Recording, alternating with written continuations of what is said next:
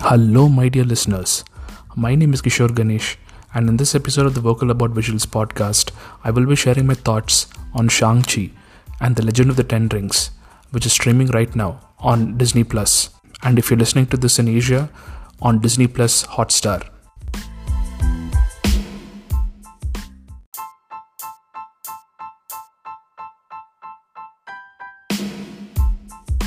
Shang-Chi is a Marvel movie. What's more, it is yet another origin story. And when these two aspects come into play, it essentially means that this movie will have a familiar look to it. It will follow a template, and it will, more often than not, be a middling movie. Of course, this is not always the case. Iron Man, for example, but more often than not, it is. Take, for example, Captain America the First Avenger, Ant Man, Captain Marvel, and even Thor. Looking at Shang-Chi, I am in no way saying that it is as bad as, let's say, an Ant Man, but it is definitely playing it safe and is middling.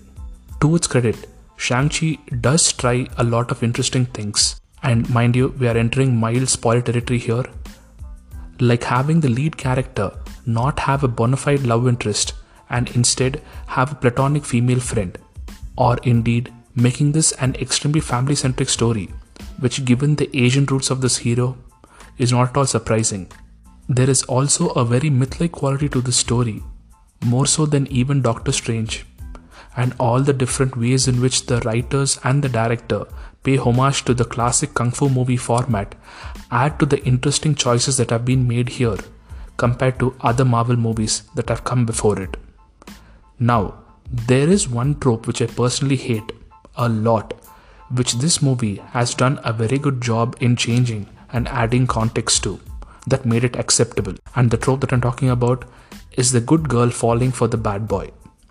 In fact, this trope is changed to such an extent here that there is not even a bad boy here anymore.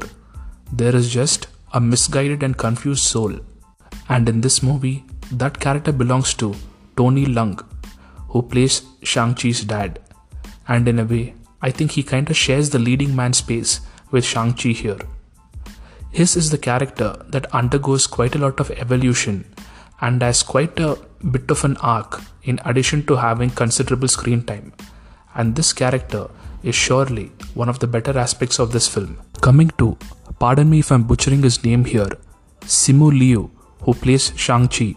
He is convincing as the character, but I think this character is stricken by the origin story illness where you distinctly get the feeling that this character will hit greater heights in consecutive movies.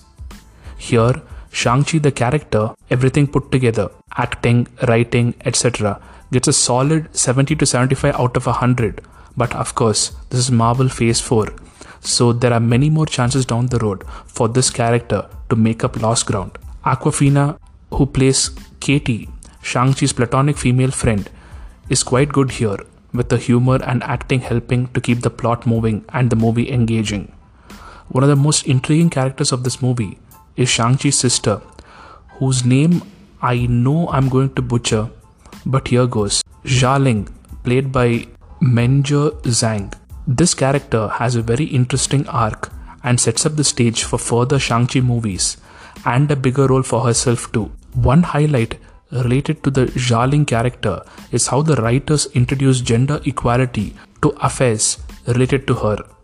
This made me smile, and what's more, Marvel did this in a post credit scene. There is always time to make a statement. On the whole, Shang-Chi adds another dimension to the MCU. It brings in the flavor of a kung fu fairy tale to an entity that already has incorporated a lot of genres into it.